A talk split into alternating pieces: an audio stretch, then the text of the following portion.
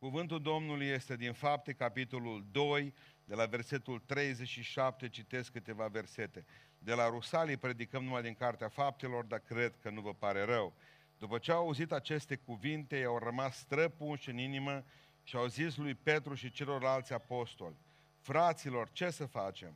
Pocăiți-vă, le-a zis Petru, și fiecare din voi să fie botezat în numele lui Isus Hristos, spre iertarea păcatelor voastre. Apoi veți primi darul Sfântului Duh, căci făgăduința aceasta e pentru voi, pentru copiii voștri și pentru toți cei ce sunt de departe acum, în oricât de mare număr îi va chema Domnul Dumnezeul părinților noștri. Și cu multe alte cuvinte mărturisea, îndemnea și zicea, mântuiți-vă din mijlocul acestui neam ticălos. Cei ce au primit propovăduirea lui au fost botezați și în ziua aceea, la numărul ucenicilor s-au adus aproape 3000 de suflete, slăvit să fie Domnul, reocupăm locurile și o să încerc să predic, zic că încerc să predic pentru că nu e ușor, aici e destul de cald, acum a început să bată puțin vântul. Vedeți, dacă nu mai termin, înseamnă că îmi place aici, înseamnă că bate vântul tot mai tare. Ce vreau să vă spun în această, în această după masă este că trebuie să înțelegem că botezul e mai mult decât un simbol. Este o declarație publică a credinței voastre. De aceea v-am strigat numele, v-ați întors cu fața spre oameni, pentru că aceasta este o declarație publică a credinței voastre. Deci nu numai un simbol, am auzit pe mulți. Dacă ar fi numai atâta, n-ar fi nimic. Voi începând de astăzi spuneți tuturor că Isus Hristos v-a mântuit păcatele, și că vreți să trăiți o viață frumoasă, o viață curată, ca hainele de pe voi acum. Domnul să vă ajute la aceasta. Porunca aceasta a botezului a fost, cum să vă spun, în primul rând împlinită de Isus Hristos. Domnul n-ar fi dat vreodată o poruncă pe care el nu a ținut-o el întâi. Și s-a botezat în Iordan și ne-a spus că și noi trebuie să facem asta și când a plecat de la cer, la cer, a spus ucenicilor că voi veți rămânea pe pământ ca să vă duceți în toată lumea și să predicați Evanghelia, Sfânta Scriptură și oamenii se vor boteza după aceea. Exact lucrul acesta l-au făcut ucenicii și biserica primară. Iată că în ziua de Rusalii, 3000 de oameni sunt botezați. În cele 11 baptistiere ale templului, 5 erau în partea stângă și 6 în partea dreaptă. Bun. Acum trebuie ca să răspundem la o întrebare. Deci, domnule, vreau să mă botez și eu.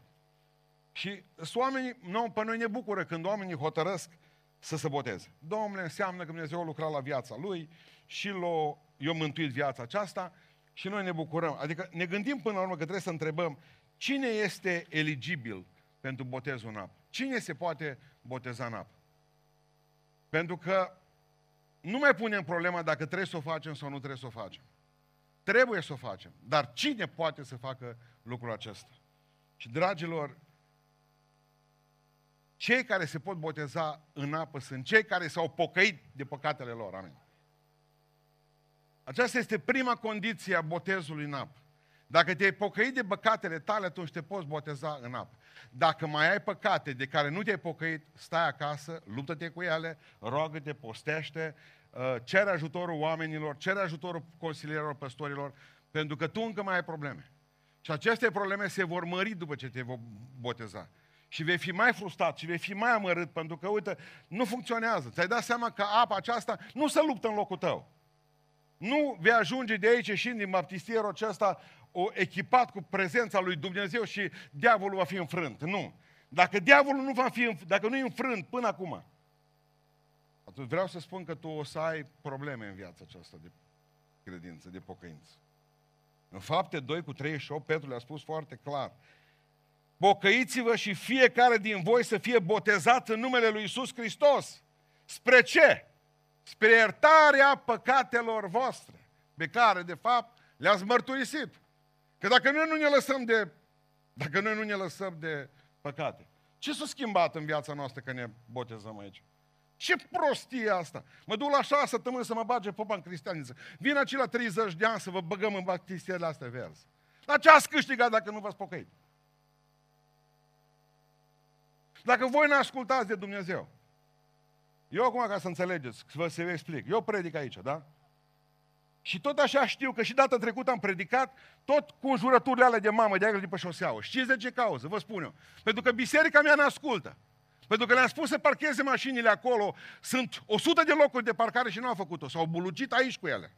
Și acum sunt oamenii care parchează pe, pe stradă. Și vin oamenii și abia așteaptă să ne blesteme, să ne înjure, să facă toate celelalte lucruri. Și eu prăd ei și mă jură de mamă acolo. E simplu. Așa cum am lăsat eu mașina la 200 de metri și am venit pe jos. Ei trebuie să vină cu mașina până în cor, dacă se poate. Nu ascultă și am, ob- am obosit ca păstor. Nu, nu se rezolvă nimic. Fără ascultare nu există nimic. Putem să punem tot ce porumbei vreți să punem pe spatele nostru. Fără ascultare nu se poate face nimic. L-a luat pe un evreu, am citit o chestie foarte faină la Iași. Uh, în cartierul acela, înainte de pogromul din Iași. Era un, un evreu care s-a mutat din cartierul evreiesc drept într-un cartier în care erau mulți ortodoxi. Cei mai mulți erau ortodoxi. Și era postul. Un post adevărat, strâns așa, cum frații noștri ortodoxi îl țin. Când colo om ros de la evreu, exact când posteau ei, el făcea grătar. Seara. Nu mai a rezistat ăștia. O zis, bă, cu jidul vă facem ceva. Și o hotărâ, și ba l-a convins, l-a bătut într-o sâmbătă, într-o vineri, și o hotărâ să-l boteze. La botez l-a scos preot afară și a zis, născut evreu, crescut evreu, trăind ca un evreu și acum drept credincios. Evreu nu zis nimic. Dacă așa e, bine. După o săptămână după ce l-a botezat, fiind tot post, Nirosul persista. S-au dus, evrei, au dus ortodoxi cu băta la el acolo în curte. Grătarul funcționa la parametri normali. El avea pe grătar, deci pe grătar, o bucată din aia zemoasă de vită. Când a văzut că vin ortodoxi la el, o lua furculiță și când a tras la bucata de carne una în cap direct. Și a zis, născută vită, crescută vită, acum pește.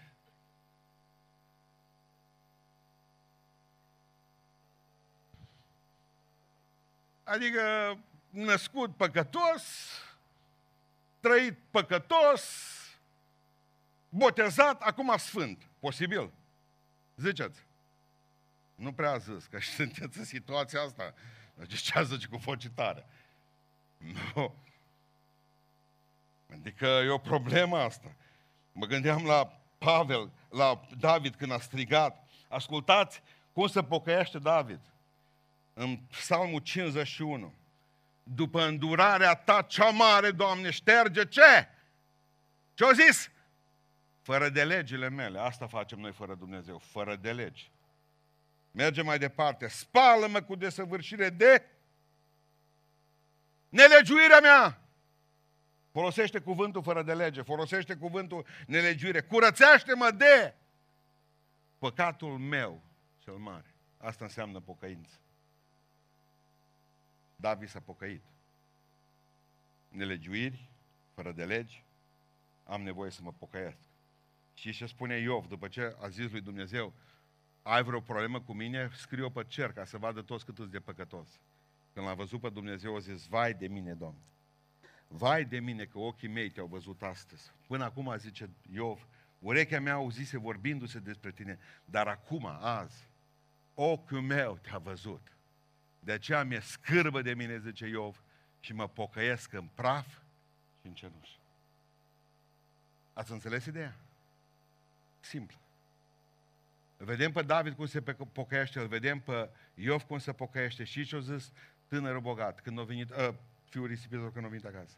O zis, tată, am păcătuit împotriva cerului și împotriva ta. Nu sunt merit, nu merit să fiu numit fiul tău. Ajută-mă, tată, schimbă-mă și primește-mă ca pe un argat. Asta înseamnă pocăință. Restul se numește baie. Și ascultați-mă, pe vremea de afară, vă invidiez pentru ce veți face. Dar dacă atâta se rezumă, la atâta se rezumă, lucrarea voastră de astăzi este nenorocire. Nu-i nebunie mai mare, ascultați-mă, nu-i nebunie mai mare decât să crezi că dacă dai câțiva bani și zice preotul te iert, ești iertat. Nu există nebunie mai mare să vii aici și să nu fi avut măcar un regret, o lacrimă pentru ceea ce ți s-a întâmplat în viață.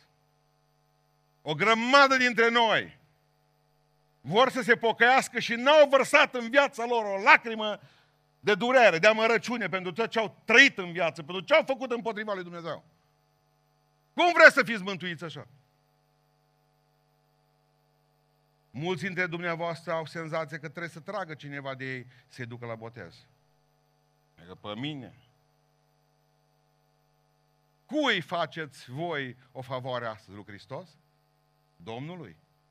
Nu vă face Domnul favoare mare faptul că nu sunteți în comă indusă? Nu Dumnezeu a fost bun cu fiecare dintre noi? Am dreptate. Se pot pocăi astăzi și se pot boteza, vă rog să-mi iertați, aceia care s-au pocăit de păcatele lor. Părerea mea că aveți o mare problemă, cei îmbrăcați în alb, dacă până acum nu v-ați plâns păcatele înainte de Dumnezeu. Doamne, iartă-mă, sunt păcătos, sunt păcătos. Am venit la Beiuș în după masa aceasta și vreau să mă botez. Vreau să mă pocăiesc, vreau să mă întorc la Tine, Doamne. Vreau să schimb viața. Iartă-mă pentru toate păcatele care le-am făcut. Iartă-mă. Ai în fața ta un faliment, dar un om care vrea ca să se pocăiască. Iartă în gândurile, iartă în trăirile, iartă în viața, iartă în frământările, iartă în neputințele. Vin înaintea ta. Mă tăcesc, mă.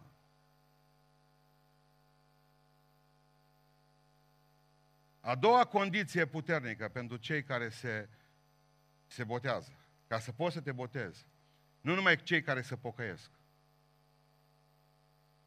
trebuie ca să și creadă. Știți ce a spus famenul etiopian către Filip?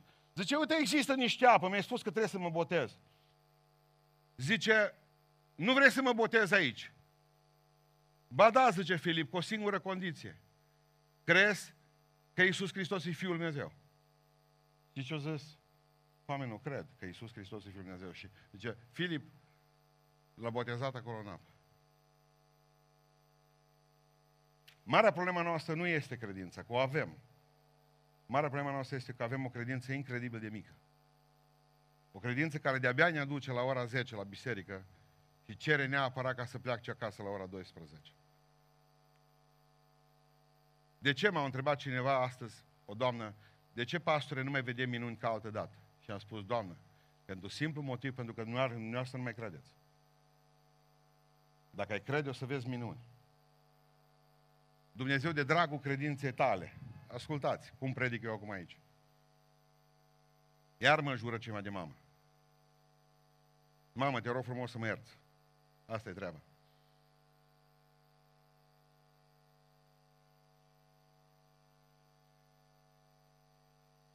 Adică avem credință de atât, prea mic.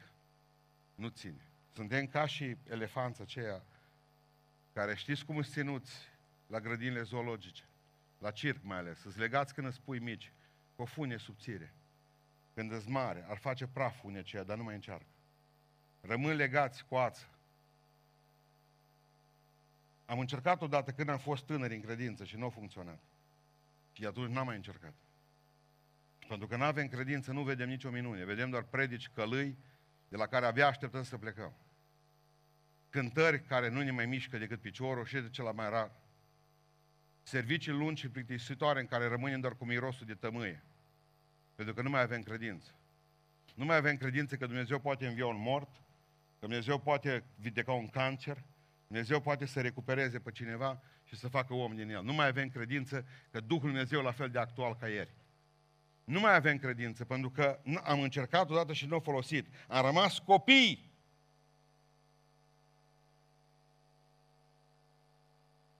Vreau să-i mulțumesc lui Dumnezeu pentru că am fugit de El ani de zile. Am fugit de El și am fugit zdravând de El. Și am fost ca englezii aceia despre care citeam într-o seară într-o carte, că s-au dus să găsească un teritoriu nou, au plecat de pe litoralul lor, s-au dus și s-au luptat cu valurile și cu vânturile două zile și două nopți, pe aceea au găsit un teritoriu extraordinar și au împlântat steagul Marii Britanii acolo. După vreo două ceasuri și-au dat seama că erau tot acolo de unde plecaseră.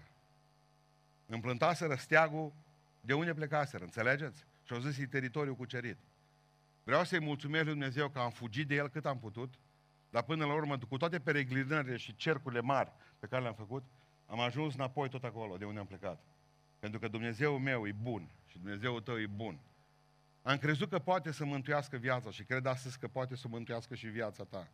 Și cred că Dumnezeul acesta, bobul acesta de credință pe care îl ai, îl va putea să-l crească în tine. Mă rog ca Dumnezeu să facă asta din mine și din tine.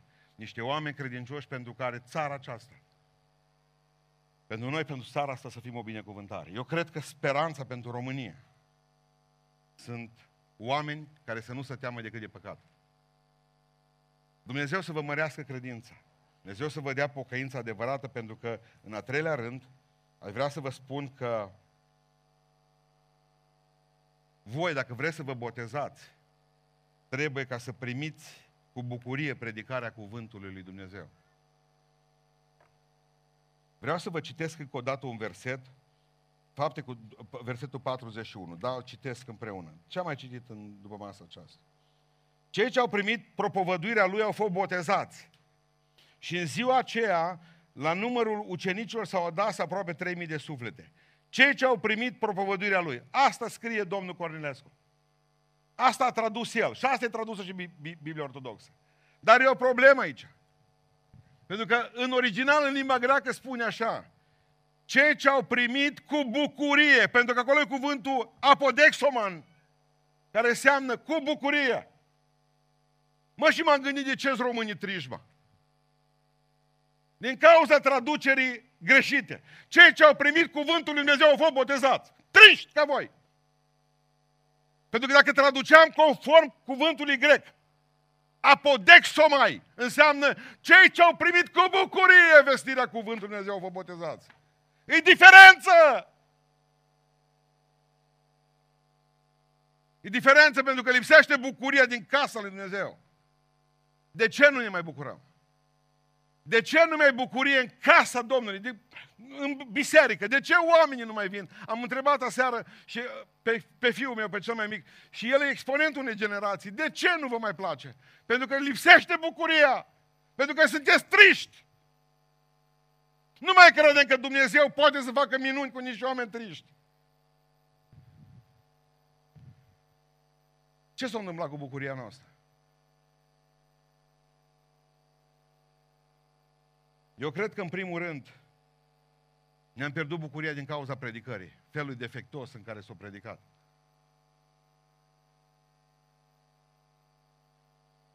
Fără bucurie, fără optimism. Le spuneam studenților mei de la predicare, de la școala de predicare, mă, trebuie să fie o diferență între voi la fața voastră, în ceea ce privește fața voastră, când vorbiți de iad sau de rai. Am zis, când vorbiți de rai, să aveți o față luminoasă, mă. Bucuroasă, că vorbiți de rai, vorbiți de cămările cerului, vorbiți de Iisus Hristos, de străzi de aur, să aveți o viață frumoasă, o față frumoasă. Când vorbiți de iad, am zis să ajunge fața pe care o aveți. E bună asta, nu trebuie să mai facem eforturi. Ați înțeles ce am zis? Mă, ne-am născut cu iadul în suflet, mă. Măi, aici arde focul noi de ne rupe. Nu mai avem bucurie. Și ce ar trebui ca să fie bucuria creștină? Prin predicare. Amestecul acela de puterea Duhului Sfânt, care înseamnă dinamită. Și bucuria lui Dumnezeu care vine dintr-o inimă care știe că trebuie să laude un creator mare. Un creator puternic, sfânt și glorios. Și toată predica trebuie să fie unanimi și aleluia.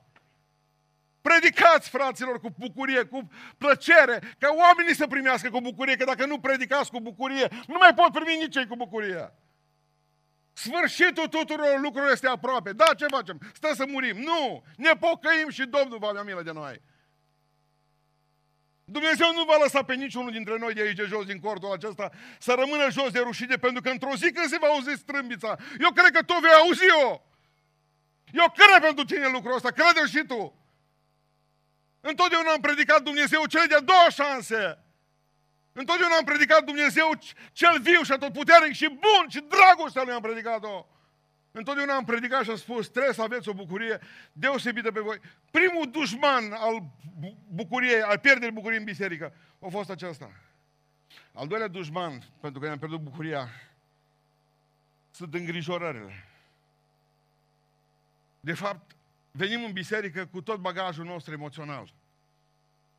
Și eu vă predic vouă despre cer și voi vă frământați oare mâine în analize, malig sau benign? E ceva grăsime aici, o pungă de grăsime sau e ceva ce îmi va distruge viața? Ce va fi din omul celălalt de lângă mine? Voi mai avea serviciu? Haideți să vă povestesc. Da, cred că există virusul ăsta. Da. Am auzit că să și moară din el, 100%. Unii chiar au murit de el. Au mai avut de ce drept și alte boli. Au fost cireașa de pe tort. S-au murit. Dar felul prăpăstios în care noi, Sfinții lui Dumnezeu, ne-am comportat. Știți ce mi-a demonstrat mie zilele acestea? Că nouă ne dragă viața asta. Am zis, măi, oameni buni, ce tot vorbesc de cer când ăștia să tem de moarte? Stau în casă închiși, frați de noștri care nu au mai venit la biserică, din martie! Vorbesc în alte limbi, să roagă și să tem. Asta a distrus asta. Frica aceasta de moarte. Ca și cum noi pocăiți n-ar trebui să murim niciodată. Dăm voie. Știți cum am învins eu frica mea de moarte? Gândindu-mă cum arată în sicriu. Mâinile așa înțepenite, fălcile legate cu batistă, strâns, niște vată nas, puțin formol pe buze, grav, barbă cănită, maro și am învins frica de moarte. Să credeți, credeți că sunteți veșnici pe pământul ăsta? Bun. Haideți să vă povestesc ceva. Dacă ați avea mâine un malign sau benign, de la Cluj, informație, un papa Nicolau că trebuie să vă sosească răspunsul. Bun. Dacă va fi rău mâine, rezolvați dacă vă îngrijorați puternic astăzi cu ceva? Aude doctorul de la Cluj că v-ați îngrijorat. Și face o minune, da? Poate face. Nu poate. Nu. Dar hai să vă spun, face Dumnezeu o minune când vede că sunteți îngrijorați. Ce bă, ăștia sunt îngrijorați rău, mă. Automat Dumnezeu sare din pătron și se apucă să lucreze când te vede îngrijorat. Așa este sau nu este așa? Nici nu se uită la tine. Spune-o, ce băiete, îngrijorează-te, descurcă-te. Dumnezeu are nevoie de oameni care să nu le fie frică. Fiți oameni puternici, pentru că dacă moartea asta ne ia trupul, rămâne ceva mai senzațional ce nu poate omorâ COVID-ul. Sufletul. Și asta e mâna lui Dumnezeu. Da, avem dreptul să purtăm măști, avem și obligația. O să ne ducă pe toți să fim ca un fel de turmă. Încă să mai luptă oamenii puternic. A trecut o femeie pe lângă mine al alte ieri. Urca panta aia spre finish, pe bicicletă. O femeie grăsuță bine. Bicicleta de-abia o putea ține. Tot era lac de apă, 30 de grade și avea masca pe figură, nu mai e singură. Mă, scârțea bicicleta, scârțea masca pe obraz. Scârțeau toate. Am oprit mașina așa în sperale, dați-vă jos, doamnă, masca, că muriți. Vă găsim înțepenită pe bicicletă. Cred că știți de ce o să fie și nu o să mai ceară să mai dăm vreodată jos. Câți dintre voi ați citit desculța lui Zaharia Stancu? Ridicați mâna sus.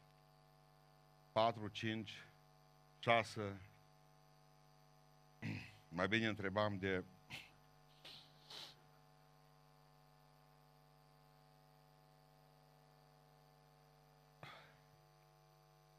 Țineți minte când ne-au dus la cules de struguri pe copiii ăia. Mai țineți minte?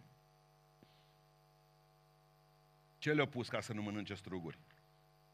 Ce? Bonițe. Pentru că până la urmă bonița noastră, știți, e simbolul slugii. Și asta se dorește, să fim o lume de slugi. Un fel de uniformizare tâmpită care până la urmă ne va ucide. Da, cred că sunt locuri în care trebuie purtată masca. M-am gândit să facem măști, noi cei de la Cireșare, pe care să scriem o port, dar nu sunt prost. Nu vreți să cumpărați una, duminica viitoare sunt gata.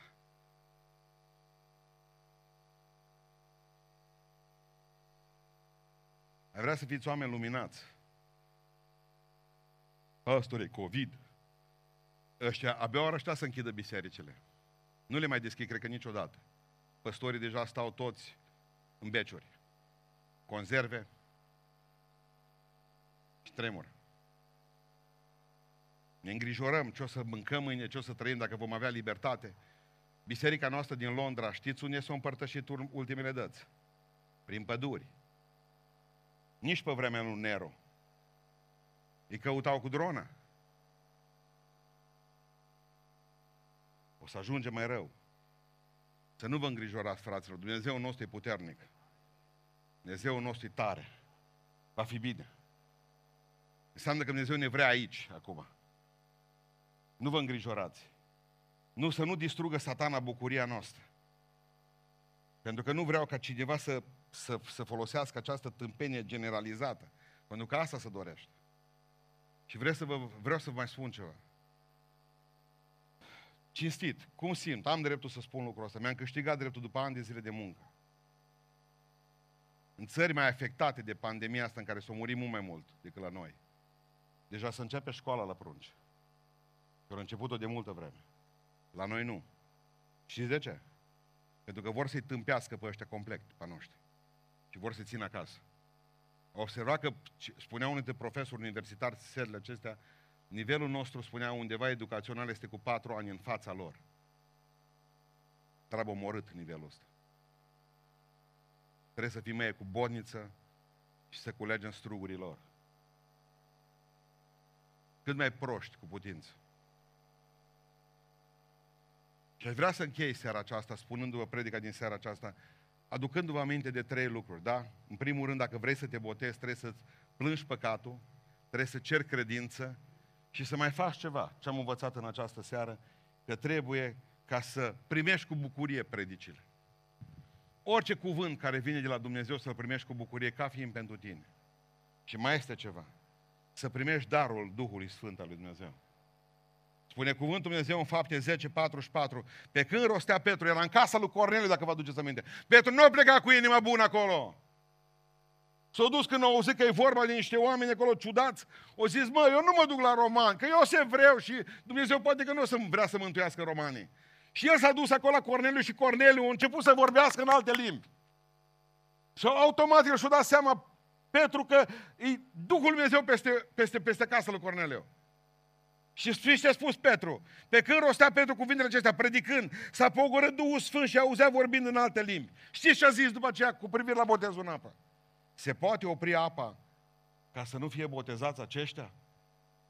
Deci ce a cerut Petru înainte de a fi botezați oamenii în apă? Să fie plin de puterea lui Dumnezeu. Vedeți? Ne trebuie pocăință, ne trebuie credință, ne trebuie naștere din nou, și apoi ne trebuie botez în apă și apoi ne trebuie botez cu Duhul Sfânt. Amin, asta e ordinea. Dar de multe ori Dumnezeu poate ca să boteze omul cu Duhul Sfânt înainte botezului în apă. Credeți asta? Scrie în Biblie. Dar niciodată Dumnezeu nu poate boteza cu Duhul Sfânt înaintea nașterii din nou. Degeaba alte cuvinte în alte limbi. Cei ce cunosc și trebuie să-și cunoască nevoia. Iisus Hristos a zis Uh, eu n-am venit să-i chem la pocăință pe cei, pe cei cum? Pe cei neprihăniți, ce Iisus. Și am venit să-i chem la pocăință pe cine? Pe cei păcătoși. Câți de dumneavoastră care sunteți îmbrăcați în haine albe, vă simțiți păcătoși în seara asta? Ridicați mâna sus. Nu mă uit eu. Ridicați mâna sus. Bine. Câți de dumneavoastră credeți că Iisus Hristos vă ierta păcatele? Ridicați mâna sus. Aleluia, aleluia, aleluia. Vreau să vă spun și cu asta vreau să închei. Avem aveți nevoie de Duhul lui Dumnezeu. Aveți nevoie ca să vă umplă Duhul Sfânt de la Rusalii. Nu vreau ca să plecați de aici ca niște baloane din astea umflate și să vă ia orice vânt. Nu știu cum să vă explic chestia asta cu plinul. Mă, ăștia de la televiziune. Iliesi, stai lecuță, să vedem. Coca-Cola, voi beți Coca-Cola acolo în spate, nu? Pastorul bea apă, ce aveți acolo? Coca-Cola? Ia adă tu, adă tu do- două canuri de Coca-Cola la Iertați-vă, rog frumos. Iertați că nu i-ați văzut în spatele televizorului, am văzut de la bun început. Dumnezeu să vă ierte. Da? Râs, o, o video Andreica. Râs?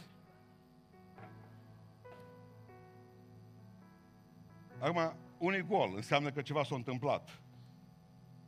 Da? Unui plin. Haideți să ne gândim la cutiile astea de Coca-Cola, da? Sunteți aici? Vă rog să le priviți. Și vă rog să-mi răspundeți voi cei care vă botezați la următoarea întrebare.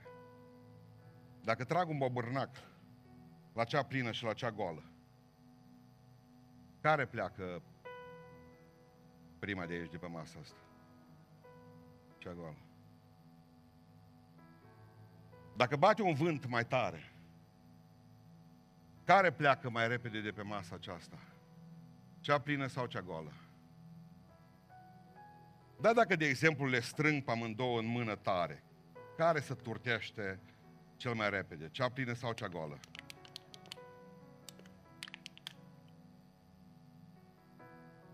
Hai încercați voi, un diacon.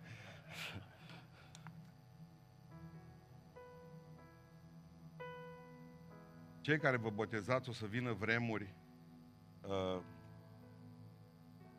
grele pentru voi și peste voi.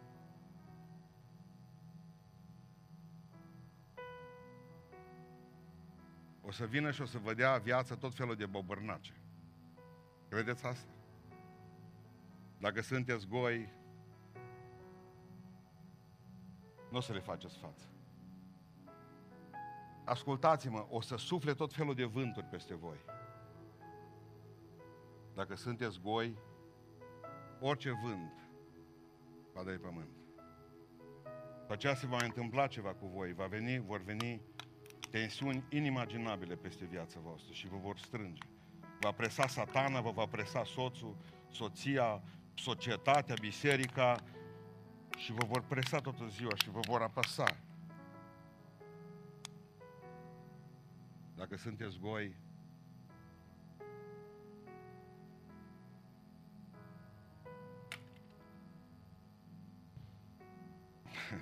mulțumesc, mulțumesc.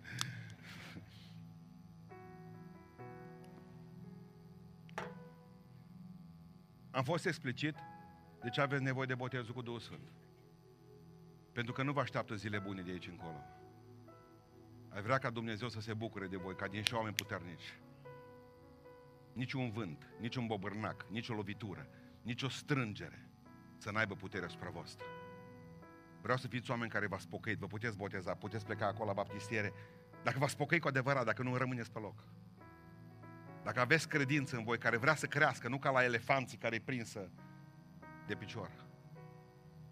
Dacă vreți să primiți cu bucurie de aici încolo cuvântul, să nu vă pună satana, diavolul, să stați vreodată acasă, duminica, când cineva predică cuvântul Dumnezeu, bă, asta îmi place, asta nu-mi place. Orice cuvânt de la Dumnezeu e puternic. Să vă placă cuvântul Dumnezeu. Să vă placă cuvântul Dumnezeu. Să-l primiți cu bucurie în voi. Apodexomai. Și apoi neapărat să nu uitați să cereți umplerea lui Dumnezeu peste viața voastră.